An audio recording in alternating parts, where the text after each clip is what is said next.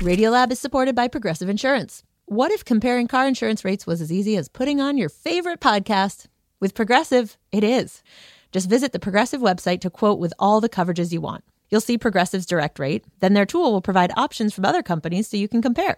All you need to do is choose the rate and coverage you like. Quote today at progressive.com to join the over 28 million drivers who trust Progressive. Progressive Casualty Insurance Company and affiliates. Comparison rates not available in all states or situations. Prices vary based on how you buy. Radiolab is supported by Mint Mobile. This spring, cleaning up your wireless bill is easy thanks to Mint Mobile. Right now, Mint Mobile is offering affordable premium wireless plans with unlimited talk, text, and data plans when you purchase a three month plan. To get this new customer offer and your new three-month unlimited wireless plan options, go to mintmobile.com slash radiolab. That's mintmobile.com slash radiolab. $45 upfront payment required, equivalent to $15 a month for first three-month plan only. Speed slower above 40 gigabytes on unlimited plan. Additional taxes, fees, and restrictions apply. See Mint Mobile for details.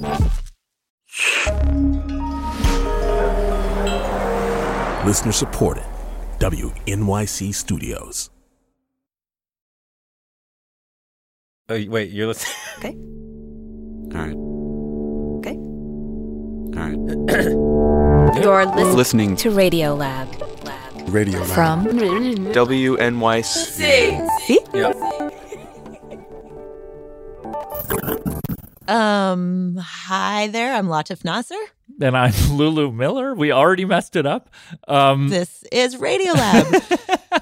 okay, the reason we are being so awkward is because uh, We're awkward. We are awkward, but also we're here to ask for money. Um, the money that we need to keep doing our jobs that we love so much. Um, this is listener-funded journalism, Yep. and you are the listener because you are listening to my voice right now. Um, and Lulu, what's the case? Make the case. Okay, the case is like, okay, have you ever turned to anyone and been like, oh, that reminds me of this Radio Lab episode? Okay, if you said that phrase, we're we're in your head. And we're so honored to be in there. but maybe like you could you could just buy us a drink kind of thing Yeah, like we'll keep we'll keep giving you factoids and and new ways of seeing the world, we hope. Just buy us a, a fancy coffee or, or a beer. and we know like this has been a really hard year and a lot of people are strapped and we understand that and if you can't afford it that's okay but if you can afford it A little bit goes a long way. A little bit goes go a long way, I th- yeah. The the average donation is eight dollars a month, and to do it, to actually throw some money our way, all you have to do is go to radiolab.org/donate or text the word Radiolab to the number seven zero one zero one. Seven zero one zero one. There will And- be so much fun. Seven zero one zero one. That's how you get the donate job done. and if you pay us extra we can make sure lulu never does that again, again. sings that if, song if again you donate twelve dollars, I promise to never sing again. um My fingers are crossed. but really, I mean, one of the things we put effort and time and money into is making things that last. And that's why there are maybe shows you mention at a party to a friend, even shows that came out years ago. yeah and and like we do that too like we say have you ever like that reminds me of a radio epi- Yeah, yeah, yeah. episode We- there are episodes that from from before i got here that i listen to and i think about and that kind of haunt me in a way that that that that stay with me Yeah. And so, what we've got for you today is a little celebration of durability. We're going to play a couple pieces that have stood the test of time for us. Um, they're they're like even if you're a big time listener, these are deep cuts. They're from you know years back. You may not remember them or uh, ever have heard of them. Uh, they were not our biggest hits, but I don't know. Just in the last year, these pieces have sort of popped back into our minds, and and we heard them anew. So, to start us off, I truly had this just the other day where I was just swirling in the grief of still so much uncertainty with all the things in our world right now. And there was so much talk. There was so much like people making sense of how we got here and what the path was out. And I was on a run. I wanted to listen to something. And then I suddenly remembered this old Radiolab piece called Salle de Départ that, in a way, is about how to make sense of grief without words. And it's by this producer, Jocelyn Gonzales. I listened to it and it was just as beautiful. It like was helpful to me in this new way. Um and you know what? I mean like enough of me talking. Let's just Let's just play it. Yeah, yeah, yeah. This is Radio Lab. I'm Jad Abumrad. Welcome to the podcast. This week, uh, I think all you really need to know is that it's about this composer named David Lang who got a commission to. I'll just let Jad pick it up from here. He was commissioned to create background music for the most unlikeliest of places the morgue. He was asked to write background music for that moment when you see a loved one for the last time. Like, what kind of music do you write in that circumstance? Do you even do it? And if you do, like, what's the right mood? What, as a composer, do you want to accomplish in that situation? Like, what's appropriate? Well, the project is called Salle de Départ. I think that means translates from French to Chamber of Departure, maybe? I don't know. Someone correct me if I'm wrong. And producer Jocelyn Gonzales uh, spoke with David Lang about it.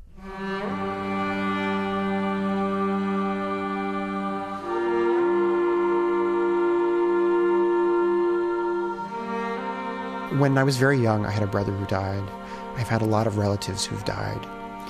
And so, in a lot of my work, I actually have many pieces which are about how to memorialize someone, how to use a piece of music as a way to capture a moment in a relationship between that person and me, or how to freeze something so that I never forget it, or how to express a feeling of rage at finding out that someone died that I knew was going to disappear as soon as time took the edge off.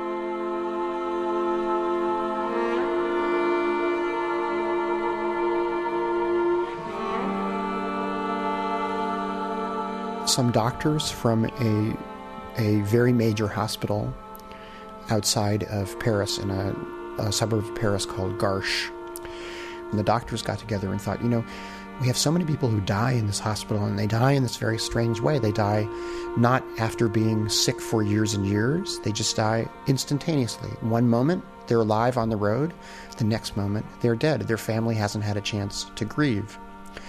So the doctors got together, they went to the Fondation de France, and they commissioned an Italian artist, uh, Ettore Spalletti, to make a little chapel. But it's really a morgue this beautiful, blue, sensuous, relaxing room.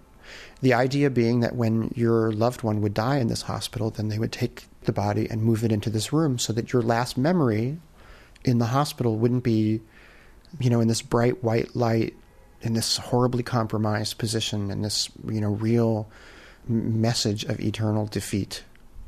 So they made this little space, and then they thought, now that we have the space, we should see if music can participate in this space. So they commissioned a piece both from Scanner and from me.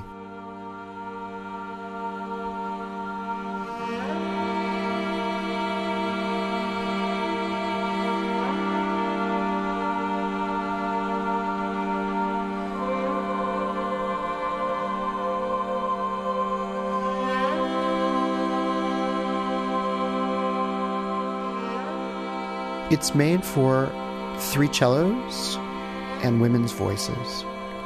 But I deliberately wanted to make a piece which could not be played live because I felt that the whole point of this was a piece about death. So the idea that this could have a live performance seemed really um, like cheating to me. So I, I made a piece that was supposed to have the unending vocal part that no human being could sing. There are singers who sing their part, and through the beauty of the recording studio, there's no breath. Basically, it, it's sort of one giant long tune. So, the instruction of how to play it in the score is to play it like angels.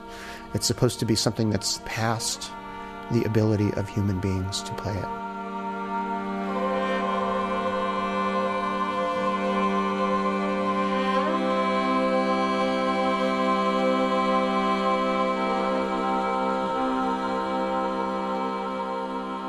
It's not as if it's, you know, piped in like Muzak. People are given the opportunity to decide whether or not they want an intrusion at that moment. That was something that was very important to me at the beginning was to not feel like I was dictating something. I, I don't want to intrude on these people. It's strange to do a project like this because your goal is you hope that no one ever hears this piece actually you know i mean your goal for life is that is that no one should ever have to hear this music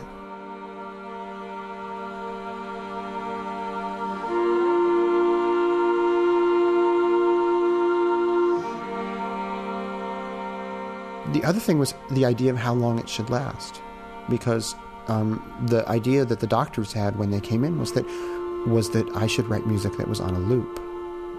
And I was adamant with them that I felt like this music should last a certain amount of time until it accomplishes its musical task, and then it should be over. And then, if you decide that you would like to stay there longer, that's between you and the silence. Here's, you know, the contribution that I can make, and when I've made that contribution, I should get out.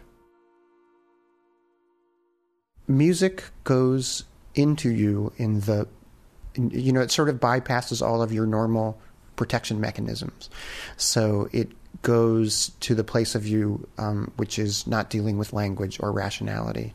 And that's why it's so useful to um, sell cars and and uh, toothpaste, and why it's so useful in movies to get people to all burst into tears at exactly the same moment. I mean, it has this ability to go around all of your defenses. So I, I imagined this music in this morgue as having this horrible power to make people feel cold or make people break down.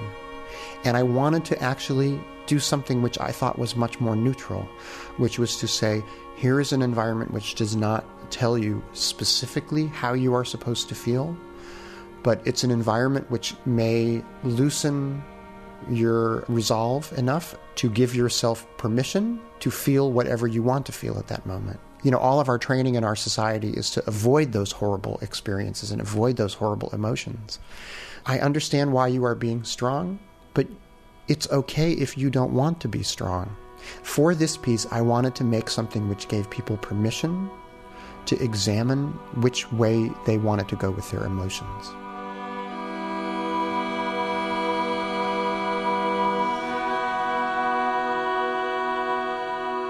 Well, I, I felt it, as ridiculous as it sounds, when this commission came my way, I felt like I'd been waiting my whole life to get this. And I got really happy about the opportunity to make this environment for mourning that getting you know this miserable horrible commission which was about people in their most vulnerable moments would actually you know make me so excited but what i really liked about this was i really felt like i was trying to make the environment that would have been the right environment for the experiences i have already had i, I never imagined it in a frivolous way i could imagine somebody taking it very frivolously i could imagine somebody um, thinking, here's my opportunity to write the tune that's going to make people cry. But I certainly didn't want to do that.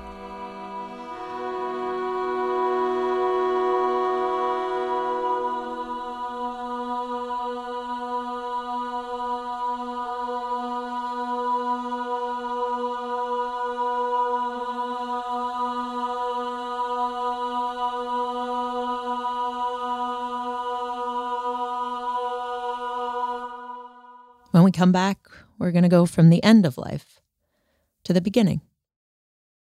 Stay with us. Science reporting on Radiolab is supported in part by Science Sandbox, a Simons Foundation initiative dedicated to engaging everyone with the process of science. Hey, this is Becca. I'm calling from Dallas, Texas to let you know that Radiolab is supported in part by the Alfred P. Sloan Foundation, enhancing public understanding of science and technology in the modern world. More information about Sloan at www.sloan.org. Radiolab is supported by ZBiotics. If you've been looking for some help waking up refreshed after a fun night out, ZBiotics pre alcohol probiotic is here to help. ZBiotics is a genetically engineered probiotic invented by scientists to help tackle rough mornings after drinking. This probiotic is the first drink of the night for a better tomorrow, as it works to break down the byproduct of alcohol, which is responsible for rough mornings after. Go to zbiotics.com slash radiolab to get 15% off your first order when you use Radiolab at checkout. ZBiotics is backed with a 100% money back guarantee. If you're unsatisfied for any reason, they'll refund your money, no questions asked. That's zbiotics.com slash Radiolab and use the code Radiolab at checkout for 15% off. Radiolab is supported by Babbel. Sometimes self-improvement can feel like a pretty overwhelming journey. So what if this year you just got a tiny bit better every day? When you're learning a new language with Babbel, that's exactly what you're doing. Babbel is a science-backed language learning app with quick 10-minute lessons that have been handcrafted by over 200 language experts to help you start speaking a new language in as little as 3 weeks. You can learn everything you need to have real-world conversations, café s'il vous plaît, from vocabulary words to culture and more.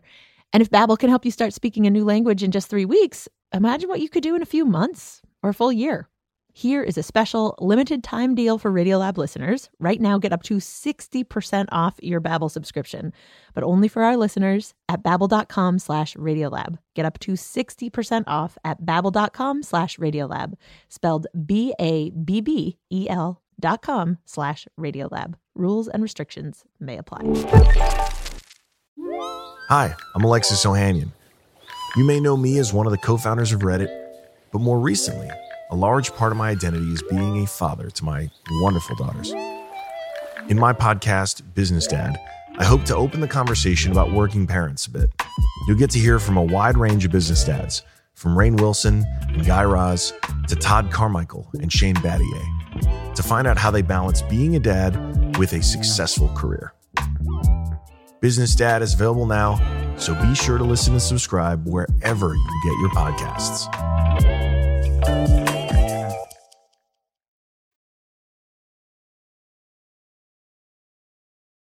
All right. Lulu. Latif Radio Radiolab. Lab.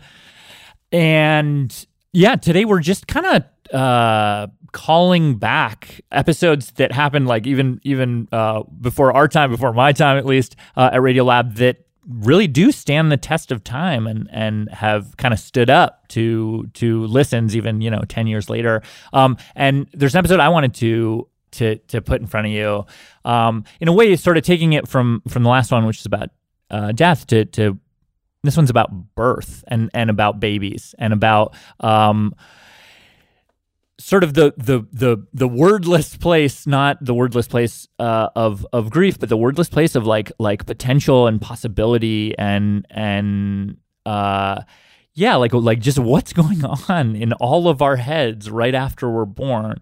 Um, and so yeah, so Jad made this in 2009. It's it's it's beautiful. Take a listen. All right, so for this podcast, I want to talk about my kid. Uh, his, his name's Amil. This is him right here. And by the way, I do plan to make this interesting to people who don't have kids because I was just one of those people two months ago, so bear with me. But, uh, okay, Amil, he's two months old. He's still in the munchkin phase. And he's just starting to tune in the world. Who was that? And so there are these moments, like yesterday, for example, where he gets real quiet. And he just stares at me. And it's it's kind of amazing, actually. But it, it also kind of presents an interesting question, which I want to explore right here. In fact, you can't avoid it. You're just staring at this thing. And you're like, like, what is this little creature experiencing? Like, here is a little human being that is brand new in the world. What does the world look like to a tiny baby? What does it smell like? What does it sound like? And I happened to find somebody who could help me at least begin to answer these questions. Hello. Hi, Jad. Hi, is this Charles? Yes, that's right. Woohoo! Good to talk to you. Charles, before we get started, can I just have you introduce yourself so I can get your name right? Okay. Hi, my name's Charles Fernyhough. I'm a writer and developmental psychologist from Durham University. And back when Charles had his first child, Athena, he decided to tackle that You question. know, what is it like? What's going on for this little person? As a dad, you know, as a as an awestruck new dad. But also as a scientist. So he wrote a book. Called A Thousand Days of Wonder, a scientist's chronicle of his daughter's developing mind. It's an amazing book where he basically goes through what we do and don't know about what's happening in the minds of little babies when they're brand new. So I put the scenario to him. Okay, Amil's brand new. When I'm sitting there holding him and we're staring at each other, what exactly is he seeing? One difference that does um, relate to their visual system is that their the lens of their eye is absolutely crystal clear. Whereas your lens, my lens, because they're of a certain age, they've become slightly yellowed.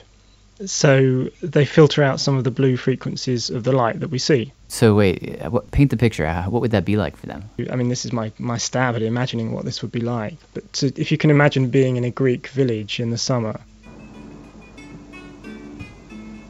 at noon, Sun is directly overhead, and it's one of those villages where everything is white. You know, the houses are all painted white.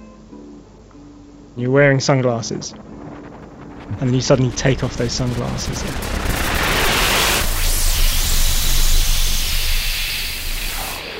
it's that bright. Yeah, I think light is a big, it's probably the biggest shock to newborn babies. But it's interesting to consider that that blinding haze of whiteness might actually be how the world really is. We just don't see it. In any case, then I asked him about sound. Do babies hear things differently than adults, in the same way they see things differently? And he said, yeah. We think so. We think they hear echoes. The, the echoes are actually there, but our brains filter them out. Really? But it takes some time for them to learn to do that. Um, I mean, the science behind it is quite complicated, and I don't think I could explain it now, but um, it's to do with the relative times of arrival that the that the sound makes on the uh, the two ears. But the brain basically has to has to learn to make this adjustment. It can't do it straight away. And so a newborn baby's hearing, we guess, we don't know for sure again because we can't know what it's like, but we guess that babies hear things in a very echoey way.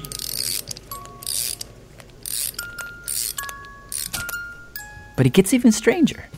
Tell me about the uh, the experiment with the babies in the brain cap. Yeah, I described a study uh, that was done with um, babies where th- they were taking EEG measurements, and these are the kind of measurements that you get when you put a a net of 16 or so electrodes over the scalp, and these electrodes pick up the very small electrical changes that go on as your brain works.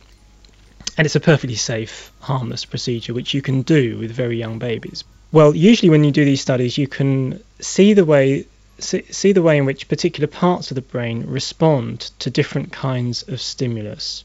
In an adult brain, he says, if you show someone a picture, you will see a little bit of electricity towards the back of their brain. If, on the other hand, you heard a sound, then the bit of your brain sort of slightly further forward from that, the auditory cortex, would fire. And you wouldn't see any in the visual cortex. Because different parts of the brain have different jobs. But what happened with these babies is that things got very strange. Like the researchers would show them a bunch of pictures, like boop, here's a circle, boop, here's a cross. And often things would work as they were supposed to. They would see like a little spark in the back of the baby's brain where vision is processed. Sometimes they wouldn't. Sometimes when they showed them, say, a cross, the vision part would be silent, but they'd see a spark. In the auditory cortex, the hearing part of the brain. So the picture would trigger a sound in their head? We don't know what it triggered in their head for them subjectively, but we do know that a part of the brain that shouldn't have fired did fire. They were, he- I mean, what, what what you're saying, but not quite allowing to pass through your lips, is that they, they were hearing the picture. But we don't we don't know what they heard. But it's a good basis for saying that when a newborn's brain is developing, these different wirings that lead information into different parts of the brain are still taking shape. It might be, he says, that inside Amil's brain, right now at two months, all of his senses are in a big synesthetic knot. So that when he hears my voice, maybe he sees flashes of color. Or maybe when he looks at the wall, he hears tones. Or maybe when light comes in through the window, he tastes it, like salt or something. I don't know. I mean, that's the thing. We can't know. I mean, there is really strong philosophical grounds for being skeptical there. I mean, actually, I can't know that anybody is conscious. Wait, what does that mean? I can't know that you're conscious. But I, but I'm talking to you. Sure, you are. But you know, you could be a really smart zombie. You could be a robot. You know, I can't see you. You're five thousand miles away. I mean, it may be that I'm the only person in the universe who is conscious. Huh. We tend to, you know, the vast majority of us tend to say, well, he looks like me and he talks like me and he thinks like me and he perceives like me, so he's going to be like me. But it is a leap of faith. Then I told him about the uh, the stare. How you know, just in the last little bit, Amil has started to really stare at us, and we stare back, and it's that's not a leap of faith. That's for real. And he um he told me something really depressing. In those first couple of months, the uh, visual system is controlled by the subcortical regions, and they're kind of the old bits of the brain. The cortex is the relatively new, evolutionarily speaking, the relatively new part of the brain that surrounds the whole thing. And there's a switch between one kind of control system, the subcortical system, and the cortical systems. But as the handover happens, and this is happening at about two months, it's probably it'd be interesting to know if he's doing this now. As the handover happens, there's a kind of struggle for power, and the subcortical regions, which were controlling vision, kind of don't immediately want to cede power to the cortical regions. Huh. So the baby loses control, temporarily loses control of where he or she is looking because of this struggle for power. Really? The scientists call this sticky fixation, and it's where a baby will just keep staring at you. It's as if the baby can't take its eyes off you. Yes, this is what's happening now. You're telling me this is a brain Yeah. glitch? It's quite a well documented phenomenon, and it's bad news for the parents who think that their babies are ga- gazing gazing at them adoringly. Oh. Because actually, they're just kind of they don't know where to look. They can't control where they're looking. They don't know how to look away, basically. Ah, depressing. This might actually be one of those cases where ignorance really is bliss. Because the truth is, you have to project. You have to make that leap of faith. Or at least you have to believe whatever it is you have to believe so that when he looks at you and you look back at him, you smile. Because eventually that will teach this little dude how the world works, that humans operate on relationships, which are these feedback loops. Which, okay, at this moment in time, for him, are not real. They will be. Soon.